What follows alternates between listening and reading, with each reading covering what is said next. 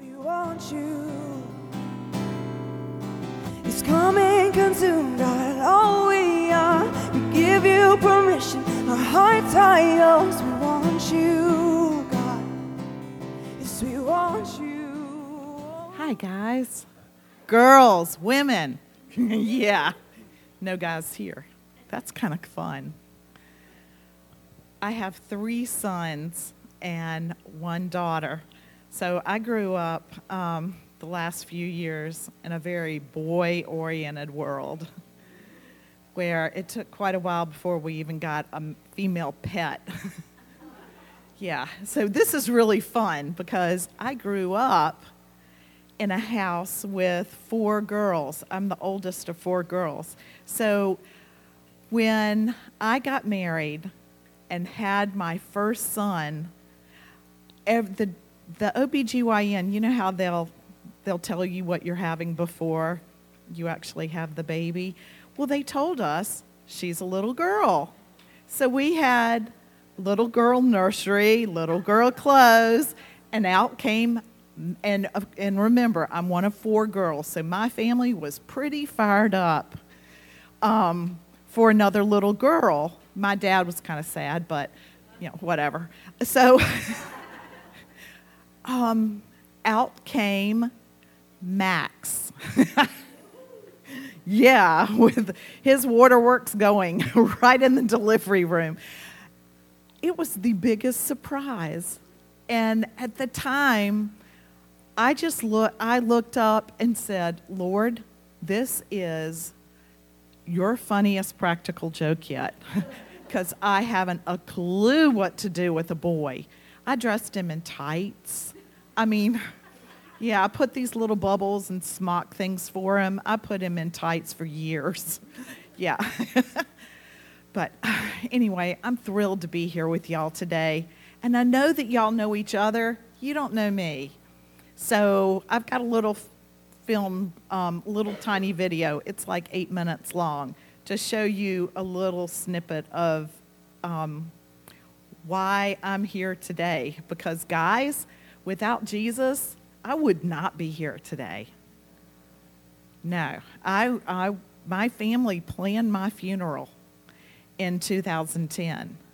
They actually, at the end, I had a terminal illness, so it's not like they just, you know, did it randomly. But I did have a terminal illness. They gave away my clothes. Yeah.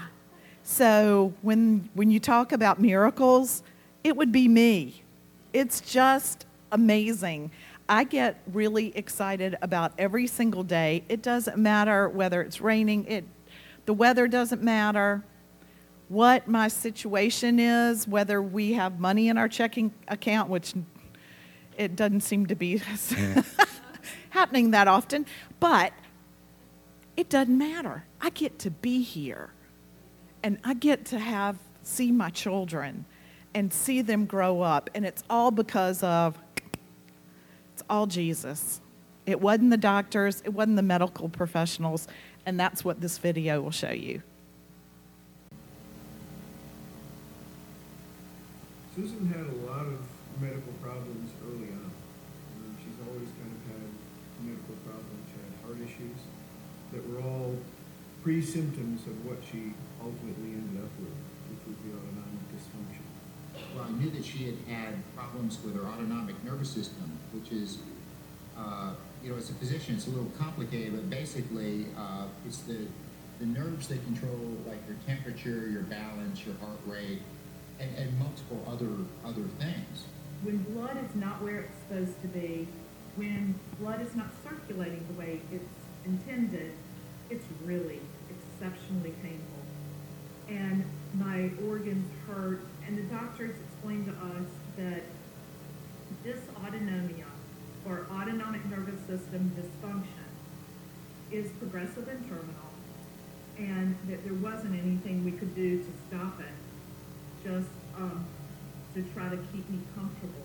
We received the diagnosis that Susan's symptoms were progressing and getting a momentum that was not good. I took between 45 and 60 pills a day. to regulate all those different body systems and to take care of the pain. I got her, uh, her chart from, uh, Greensboro, and she had, she had two charts full of medical records from all over the place. From, uh, Greensboro, from Duke University, from Chapel Hill, from the specialist in, uh, uh, in this dysautonomia. Uh, she had two of them, they were this thick, and I went through them and document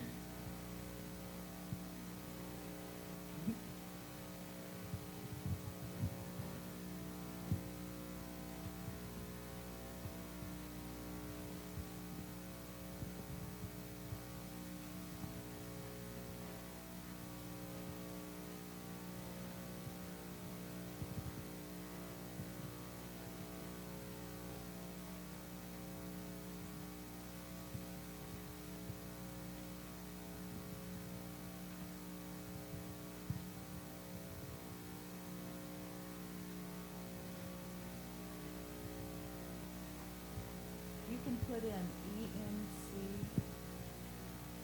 place, P L A C E.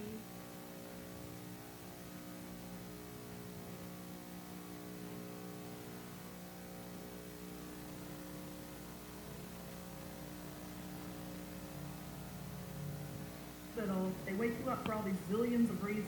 And I had this little um, notebook by my bed, and when they woke me up, I would just jot things down. I'd written down Randy Clark's name five times. I didn't know who he was, so I started asking the doctors, "Do you know Randy Clark?" And they're like, "No, I don't know Randy Clark." I asked the nurses; they didn't know Randy Clark. Susan called me one day and said, um, do you know who Randy Clark is? And I said, yeah, you should Google him because he's over a very large international healing ministry. Um, I've been to his conference. So I got home, and when I looked, he was coming to a church 30 minutes from my house. We made the determination Sunday before the conference that, uh, as soon as I got back from my business trip, we would probably have to get Susan involved in hospice care because it was just, it was overwhelming the family. I went to the very first day of the conference, and it was all I could do to walk in and sit down. Right as she got seated, they called a break. And um, David Miller was also at the conference, a friend of both of us. And that morning, you know, Susan is not well. She needs prayer. And David said, oh, yes, my wife and I prayed for her. And I said, listen to me, David. Susan is not. We have got to get her prayer. And he went in high action. So when he spotted Susan, he had set it up and he comes running up and he goes, Susan, Susan, he'll pray for you now. And she said, Who, Randy? He said, No, Rodney.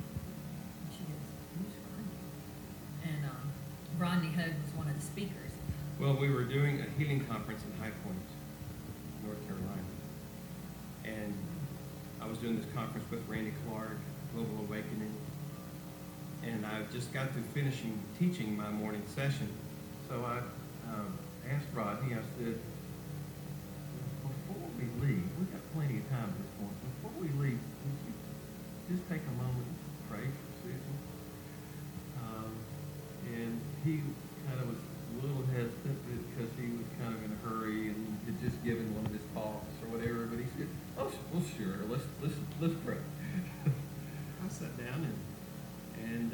you know, she just kind of looked at me and uh, I said, "Well, what what can I do?" And he asked me, What do you want me to do? What would you like prayer for? And I said, I want you to slap me upside the head and say, Be healed in the name of Jesus. Because that was going to be quick, it was going to get it done, and then we could all go back in. And instead, he was like, No, I don't really do things that way. But um, we'll see what God has. She just said, "I've got these few things." She mentioned a couple of things, and I, they weren't quite registering because at this time I'm like listening to the Holy Spirit. Like, what do you want me to do? How do you want me to do this? So she's. I said, "Okay, well let's let's pray." He did not um, even lay hands on me. We didn't hold hands, we just prayed. And uh, when we finished praying,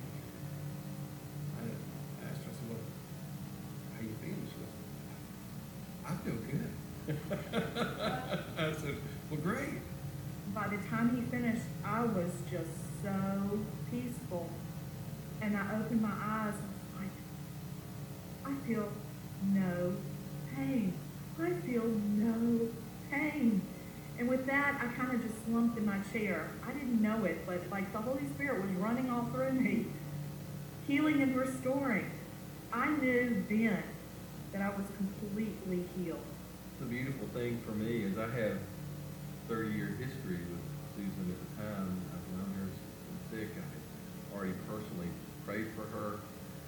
Um, so I have the privilege of seeing the Lord absolutely radically heal somebody. This was a creative miracle that she had been for years and had these, these nerves being destroyed, and all of a sudden Jesus just recreated the nerves.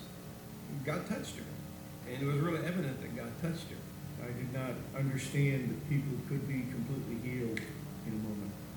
I just, I did not understand that. I, I physically absolutely knew that Susan was completely changed and was just not sick anymore. You know, it was like lunchtime. She was able to eat things that she hadn't eaten before.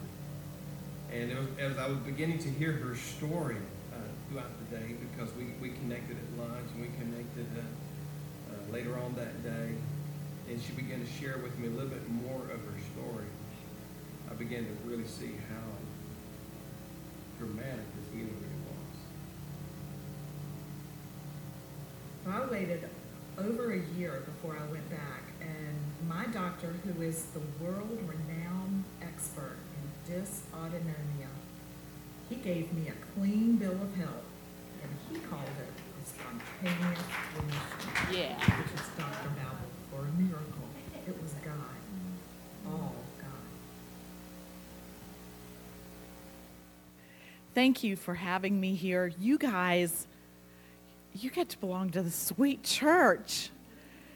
And you're being equipped to deal with anything that the enemy throws at you.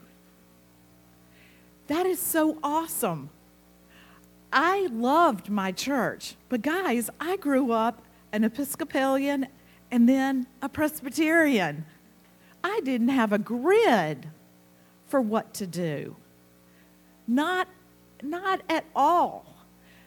Um, when in 2004, I was, um, it was seven years after I had had a hysterectomy, and my colon burst.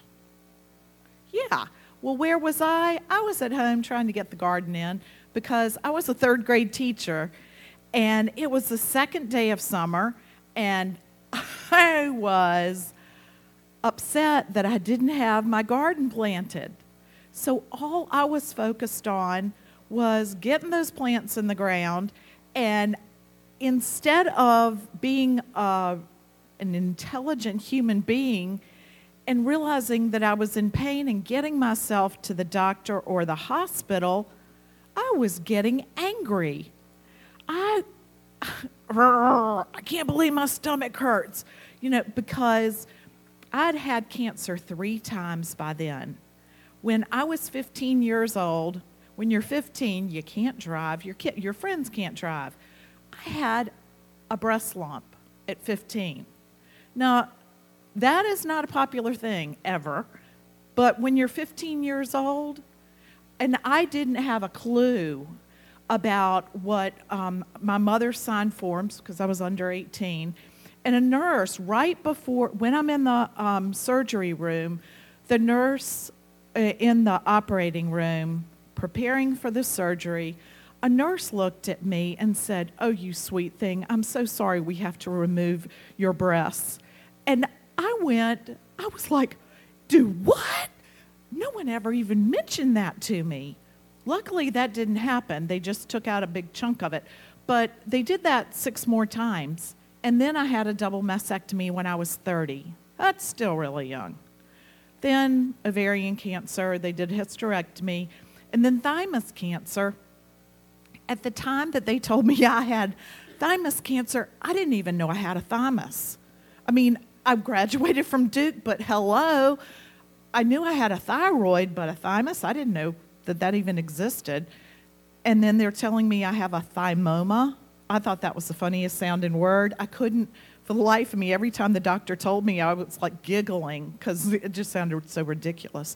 But um, it turns out your thymus is under your breastbone, and um, not many people survive that, but I did.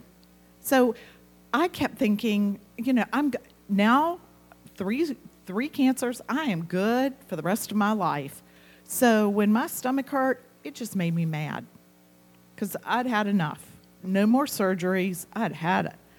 Well, when my colon burst, my four kids were home. They went into action and they ended up getting me to a hospital. Um, the fire department came, which got the ambulance, which got me to the hospital, and they removed half my colon. Now, all this is yuck stuff. But when I went back and started trying to teach third grade, this is like one of the biggest tricks ever for me because I can stand still and nothing happens. When I stood still in front of my kindergarten, um, my third grade classroom, I, if I stood to, to read the spelling list to the kids, I passed out. Well, the third time I passed out in the class, they said, You're going to need to stay home until we can get you can get that under control. And I, that ended up being the last time I was in the classroom. Um, because we went to a lot of specialists and they discovered that I had dysautonomia. Well, that's, that means that your autonomic nervous system, which probably happened when, they were, when my colon burst, it, it fried. And I was really lucky to survive that surgery, but it did, my um, autonomic nervous system fried. So I could no longer teach. And they said it's progressive and terminal. You will live probably four to six years. Well, that's a really weird amount of time because people understand you're going to die immediately or you have six months. People understand you're going to live till you're 101. But this four to six years, it was really weird. So I would try to clean out closets and do little things to um, get my house in order. But at the same time, I missed teaching school, so I got a group of high school students. I became a young life leader. I was a young life leader when I was at Duke, and I loved being a young life leader. And it's, te- it's bringing Jesus to high school students or bringing high school students to Jesus, whichever way you want to look at it. It was the perfect place for me to hide because high school students, they're not paying attention to you. Their eye is focused on themselves. So I would go to the high school and they didn't care. I had to rock all the time. I call this the baby rock. Well, I couldn't stand still. So when I talked to them in the halls, I would kind of rock. They never noticed.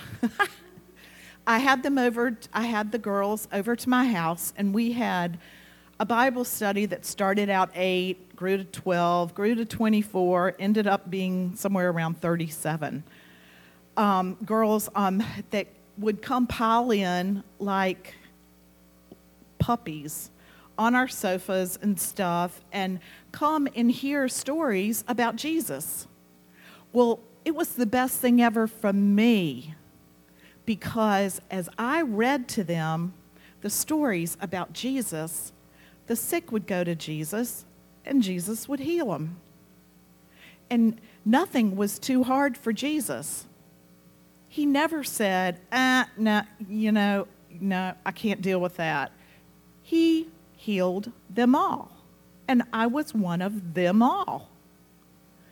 So I started going, well, if that is true, and if um, Hebrews 13 8 is true, Jesus is the same yesterday, today, and forever, then that means Jesus wants to heal me. The doctors couldn't do anything. In fact, all they could do was pile on those all the medications, which became ridiculous. I had an IV in my, it's called a PICC line. I had one of those for four years, and everyone in my family and my neighbors knew how to give me an IV. Um, I had it every day because one of the things that your autonomic nervous system does is hydrate, keeps your cells hydrated. So mine were not, and I needed IVs to keep hydrated, to have Zofran, which keeps me kept me from throwing up all the time, God's gift to the planet, and other medications. Well, so these girls would come over. I put a bandana over my PICC line. They didn't care. And they grew to love Jesus. And they realized that Jesus loved them. They knew that. And so I started talking to them about, well, I would write out on slips of paper um, Psalm 118, 17. I will not die but live and declare what the Lord has done. I decided that that was going to be, everyone said that I needed to have a scripture to stand on. Being a second, third grade teacher, I took them literally. I took those slips of paper, used scotch tape, taped them in my shoes. So I was standing on my promise that I will not die but live and declare what the Lord has done. Well, now, the cool thing is, uh, the whole time I was standing on that promise, I was only focused on, I will not die but live. I knew the second half. I repeated it. I must have said that scripture 50 or 100 times a day, honestly. It became my little mantra um, because I didn't belong to a church like this. Remember, I'm Presbyterian and I'm standing on my promise. Well, now I get to live out the second half and I will declare what the Lord has done. That video is declaring what He did. Because the day that I went, it was um, April 29th, 2010. I went to the Randy Clark Healing Conference in High Point, North Carolina. And when the minister who prayed for me, he was all the way from California, I didn't even know his last name because that's not what matters. What mattered is that I was pursuing my healing and I wasn't giving up. He was not the first person who prayed for me. I probably had over 50 pastors pray for me before him. I just knew, though, I knew that my healing was what Jesus had bought and paid for. And I wasn't going to give up till I got what Jesus bought and paid for. It was mine. I wanted it. And if I could survive long enough, I kept going after it. I talked all my friends and my family members into driving me up and down the East Coast. We went to New York. We went, my son, right after he got his driver's license, um, my third son drove me down to Atlanta. It was his first experience in city traffic. Yeah. yeah, to go pray. My husband was like, Yeah, you need to be praying the whole way because I've seen Taylor drive. No, but um, I was determined that if Jesus said that he could heal everyone, he could heal me, and I wanted to get what I, what I had coming to me, what was mine. Um, so today, I want to help give you all some tools because I want you to go after what is yours. Yours, y'all may not have physical healing issues, but every single one of you can pray for someone. And I want to help equip you, equip you so that before you leave today, I don't want to scare you, but before you leave today, you're going to have prayed for someone and we're going to watch God heal. Because it doesn't matter what you do, what matters is what the big guy does. He's a big God. The first time that I went to Brazil, I was scared to pieces to pray for someone. I just knew that I was supposed to go. And the, the first person to come up to me said, I've got this big old tumor. And he looked pregnant, this big old tumor. We're down in Brazil in this beautiful church, but he had this big um, liver tumor. He had cancer of the liver. So he had this, he, he looked very pregnant. And I'm thinking, really? you know, this is my first, and you send me him? What are you thinking? Well, later, afterwards, Randy Clark came up to me and he said, I saw you. You were sweating bullets, weren't you? I was like, Yeah. And he said, I am so glad that man came up to you and not me because I looked right at the guy and I had an interpreter because they speak Portuguese in Brazil. And I said, Sir, I have no idea what I'm doing. Doesn't that instill confidence? Yeah. I said, Sir, I have no idea what I'm doing, but I know that the God who healed me and I was dying, He loves me and He loves you and He's going to heal you too.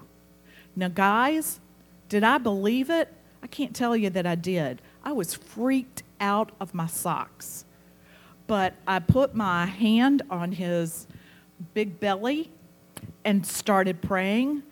And I'm praying, and all of a sudden my hand goes like that. And his tumor disappeared. He pulled, excuse me, he, he, um, he pulled up his shirt, and there was no tumor there. It was just flat. Yeah, I've never seen that happen. I, I mean, I had never seen that happen. I've seen it happen since, especially in go on a, on a trip outside the United States because it's just amazing how God shows up. Now, God shows up here. I've seen tumors disappear in the United States, but the regularity that they that just incredible things happen when you go on a mission trip. Take a leap of faith. I went um, to Brazil this past October, and my prayer partner, I love to have prayer partners because I don't like to pray by myself. And Tina doesn't know it, but she's going to be my prayer partner today. yeah. Um, but my prayer partner when I was in Brazil was 78 years old is 78 years old. She's just rocks. And Hilda was my prayer partner in Brazil. We saw the most fun things happen. I've gone five times because it was my first, the first place I ever went. So every, every fall so far, I've been able to go to Brazil. Um, it's what I save up my money to do. It's just, it's amazing. But I want to talk to you guys because I figured that what I did was I pressed heaven for my healing. So, pressing heaven is kind of what I'm going to talk to you all about today. And being a teacher, an elementary school teacher, I like to talk in a way that y'all can remember it afterwards. Or maybe, you know. um, so I broke it down. And sorry that there's usually the little apple turns pink. It is a favorite color, but um, pressing heaven. I'm not talking about ironing pressing. I'm talking about pushing on heaven till heaven, because in the Lord's Prayer, it says, Our Father who art in heaven, I think it says, How would be thy name. I thought God's name God had a name. His name was Hal. So I grew up calling him Hal. Um, but it, Hal would be thy name. Thy kingdom come, thy will be done on earth as it is in heaven. So if it isn't in heaven, we don't want it here. So I think we just push on heaven till it, you know, rains down heaven here. That's how I think of it. So the P in pressing stands for precious because you are precious to God. God loves you and me. You cannot do anything to make God love you more, and you can't do anything to make God love you less. We are each God's favorite child. This is really important to know. And God is no respecter of persons. And that means that what God did for that man down in Brazil, he can do for your relative. And not only can he do it, he wants to do it. The mir- and the miracle that happened to me can happen to you, to your relative, to your friend. I pressed heaven. I want to teach you. The R stands for recognize. Recognize that God wants to heal us. Exodus 13:25 I am the God who heals you. No doubt about it. All healing comes from God. It doesn't come from the person who's praying. It, every bit of it comes from God. God healed in the Old Testament, He healed in the New Testament, and He is healing today. Jesus is the same yesterday, today, and forever. Put your faith only in Him. The first, um, the E stands for examine your beliefs and drop the lies. Ask the Holy Spirit to reveal to you where you are believing less than His truth. After all this supernatural stuff, I thought I no longer had God in a box. But that wasn't true. While it was much bigger, God was still in a box. See, I thought that I needed to physically place my hands on someone to pray for them. Wrong. I had friends that I met in Brazil ask me to Skype with them for their friend who had cancer. And I love to. Hello. After three times, I, my favorite thing is to pray for cancer. It just, I feel like I'm taking back ground and it makes me get up that lion of Judah roar, roaring inside. So they would call me at five in the morning and I would pray for one of their healing room leaders named Jerry, who had been fighting liver cancer. And guys, each morning, my hand would, I would wake up and my hand would burn. And when it burns, I know that the Holy Spirit is flowing through. And Jerry, I would pray for Jerry over Skype. Who knew Jesus Skypes? I mean, really, you know? People are always saying, oh, all that technology, it's. No, Jesus, Jesus is so creative. Oh my gosh. I could, Jerry would, while I'm praying for Jerry over Skype, Jerry in South Africa would feel that body part burning. I don't know who was more surprised the first day, me or Jerry. But I learned that day I had been believing a lie. Y'all may have some hiding as well. the first S is stands for seek. Seek prayer. God hears every prayer. And it is a fact that I actually learned when I was at Duke. Um, I went to divinity school while I was there, and I get to use one thing from it. just one. No, I'm just kidding. Um, but it is a fact that it is God's character to act when He hears each prayer. Now, humans can respond positively pa- passively or actively, but God only responds with action. When it says that you recall, when you bring to God's memory so and so, God, when he when that person is recalled to him, he moves with action. So gather a group of friends, family, and pray out loud for your healing or for your friend's healing. There is power in the spoken word. I never knew that, guys. God, but it makes sense because God spoke the world into existence, and we're made in His image. Therefore, there is power in the spoken word. And then the S, stand on Scripture. When you're tired and sick and out of your own ideas, lean into God's word. His word is truth and therefore timeless. Pick your favorite scripture and recite it until it just becomes yours, your healing scripture, or your faith scripture. Your, the church has a wonderful scripture about running the race with excellence. You know, that's a good scripture to have just as your daily scripture. Yeah. There, and what I did with my healing scripture is I taped it everywhere. I put it on my dashboard, in my car, on the rear view mirror, on the mirror inside when I was getting dressed in the morning, on your computer case, the door to your room. I, I told you I taped mine to the instep of my shoes. Just, it's not important where it is, it's important that it's where you can see it and, re- and remember to recite it out loud every time you see it.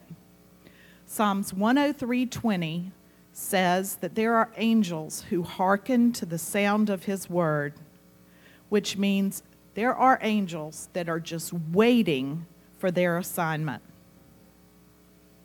So give them, give them an assignment, guys. The I stands for investigate.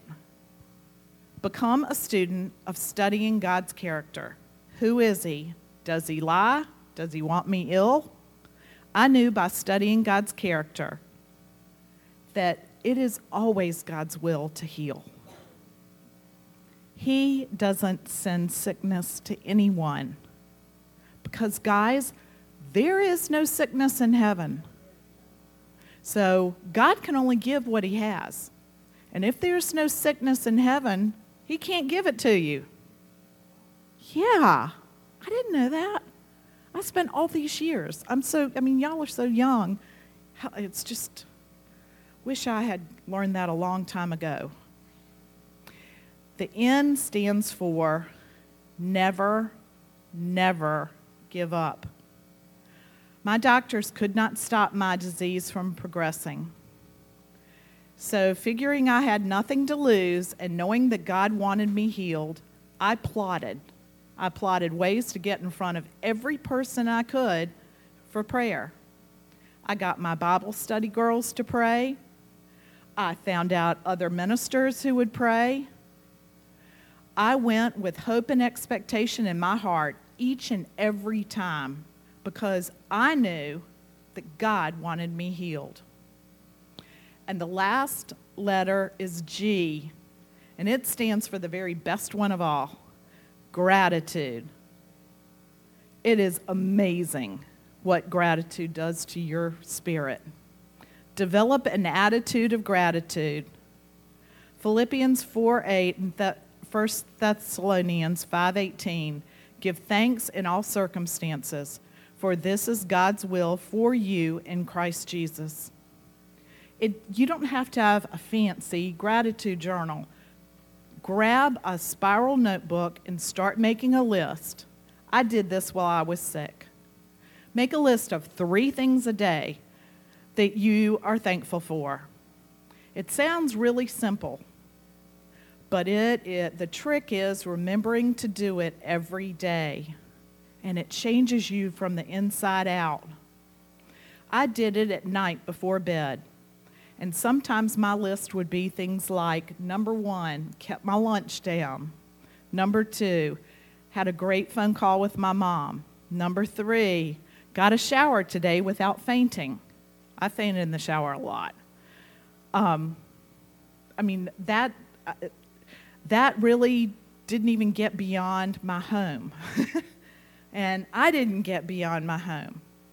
But heaven is waiting Start pressing for your healing. Guys, when I talked with Tina, we we had a great conversation, and it was so much fun to find, find out what your church is doing. And when I got in the car and started driving home, the Lord had so much to say to me. It was a little scary that I was driving because He was just on me and kept, see, I'm getting chills, which is weird.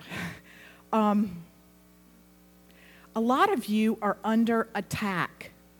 Now, we live in this world. Have y'all ever been taught to de slime? You have. Good. So I, I don't need to talk to y'all about that. I do need to teach you to do that. Do you know how to do the ABC? I call it the ABCs. Okay. We live in this world. That doesn't mean that you're, you're opening doors to the enemy. You could be, and if you are, figure, you know, ask the Holy Spirit to reveal it to you. But there is a really good chance you're doing, you're doing nothing wrong. It's just you live in this world and you bump into other people who are carrying stuff. I call them critters. Some people call them demons, whatever.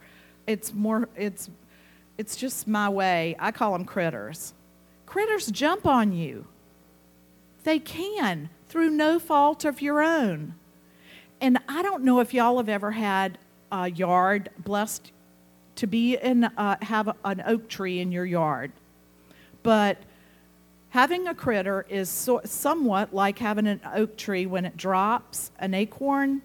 If you get the acorn up in the first few days, you can like just take your your hand and go like this and they fly away you know they're they're just on the ground well that's kind of like what a critter is like when it first lands on you and then maybe a week afterwards that acorn starts growing a little root and you have to be intentional and use a rake to get it off and then after you've had it for a couple of weeks it's grown a little root system and you have to dig it out. Critters are like that. Sometimes I will pray for someone and get in the car. And guys, I love my husband. I love my husband. But I'll get in the car and all of a sudden I will have prayed for someone who's got an issue with lust. I'll get in the car and be driving down the road and going, hmm, looks hot. You know, and I'm going, what is that? That's not me. That's not how I feel. And I'll go, okay, I need to de slime. I need to say my ABCs. And this is what it is A stands for attack, assignment. There was another one attack, assignment. No. Oh. Attachment. Thank you attack, assignment, or attachment. So you say, Holy God, in the mighty name of Jesus, I ask that you would remove from me any attack, attachment, or assignment that the enemy has made over me. I always add my family or my family because you have authority over your family. Yes. B stands for burden because sometimes those critters will lay false burdens on you. And all of a sudden, you'll be all weepy, or you'll be feeling like you really can't get out of debt, or you're never going to be healthy, or you're never going to be strong, or you're never. It's all those nevers. If you find yourself thinking lots of nevers, it's a false burden. Do the same thing. Father God, I ask that you remove from me any false burden that you do not intend me to carry. In the mighty name of Jesus, amen. C is curse. And y'all, that's self explanatory. It just happens. Someone may, even medical professionals, guys, they kept me alive till I got the prayer that Jesus healed me through.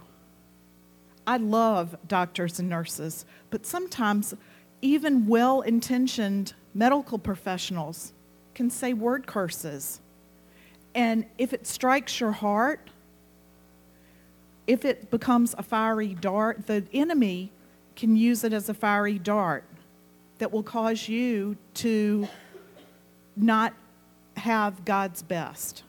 So, Father God, in the name of Jesus, I ask that you would break any curse that has been spoken over me and my family, any written or spoken curse. In the mighty name of Jesus, amen. And guys, everything is in the name of Jesus. Yes. And if you um, if you just break it down and say in the name of Jesus for each one, the last is D, and it stands for defilement. Because sometimes, especially through TV, or sometimes just talking to somebody, someone will start telling you something that you really don't want to have in your memory bank. Well, did you you can ask the Lord to remove it. So Father God, in the mighty name of Jesus, I ask that you remove from my brain any defilement that has occurred today. The Holy Spirit is really on this. You walk into the room, the sickness starts to vanish, and every hopeless situation it ceases to exist is when you walk into the room. Hey, the dead begin to rise. There is resurrection life in all you.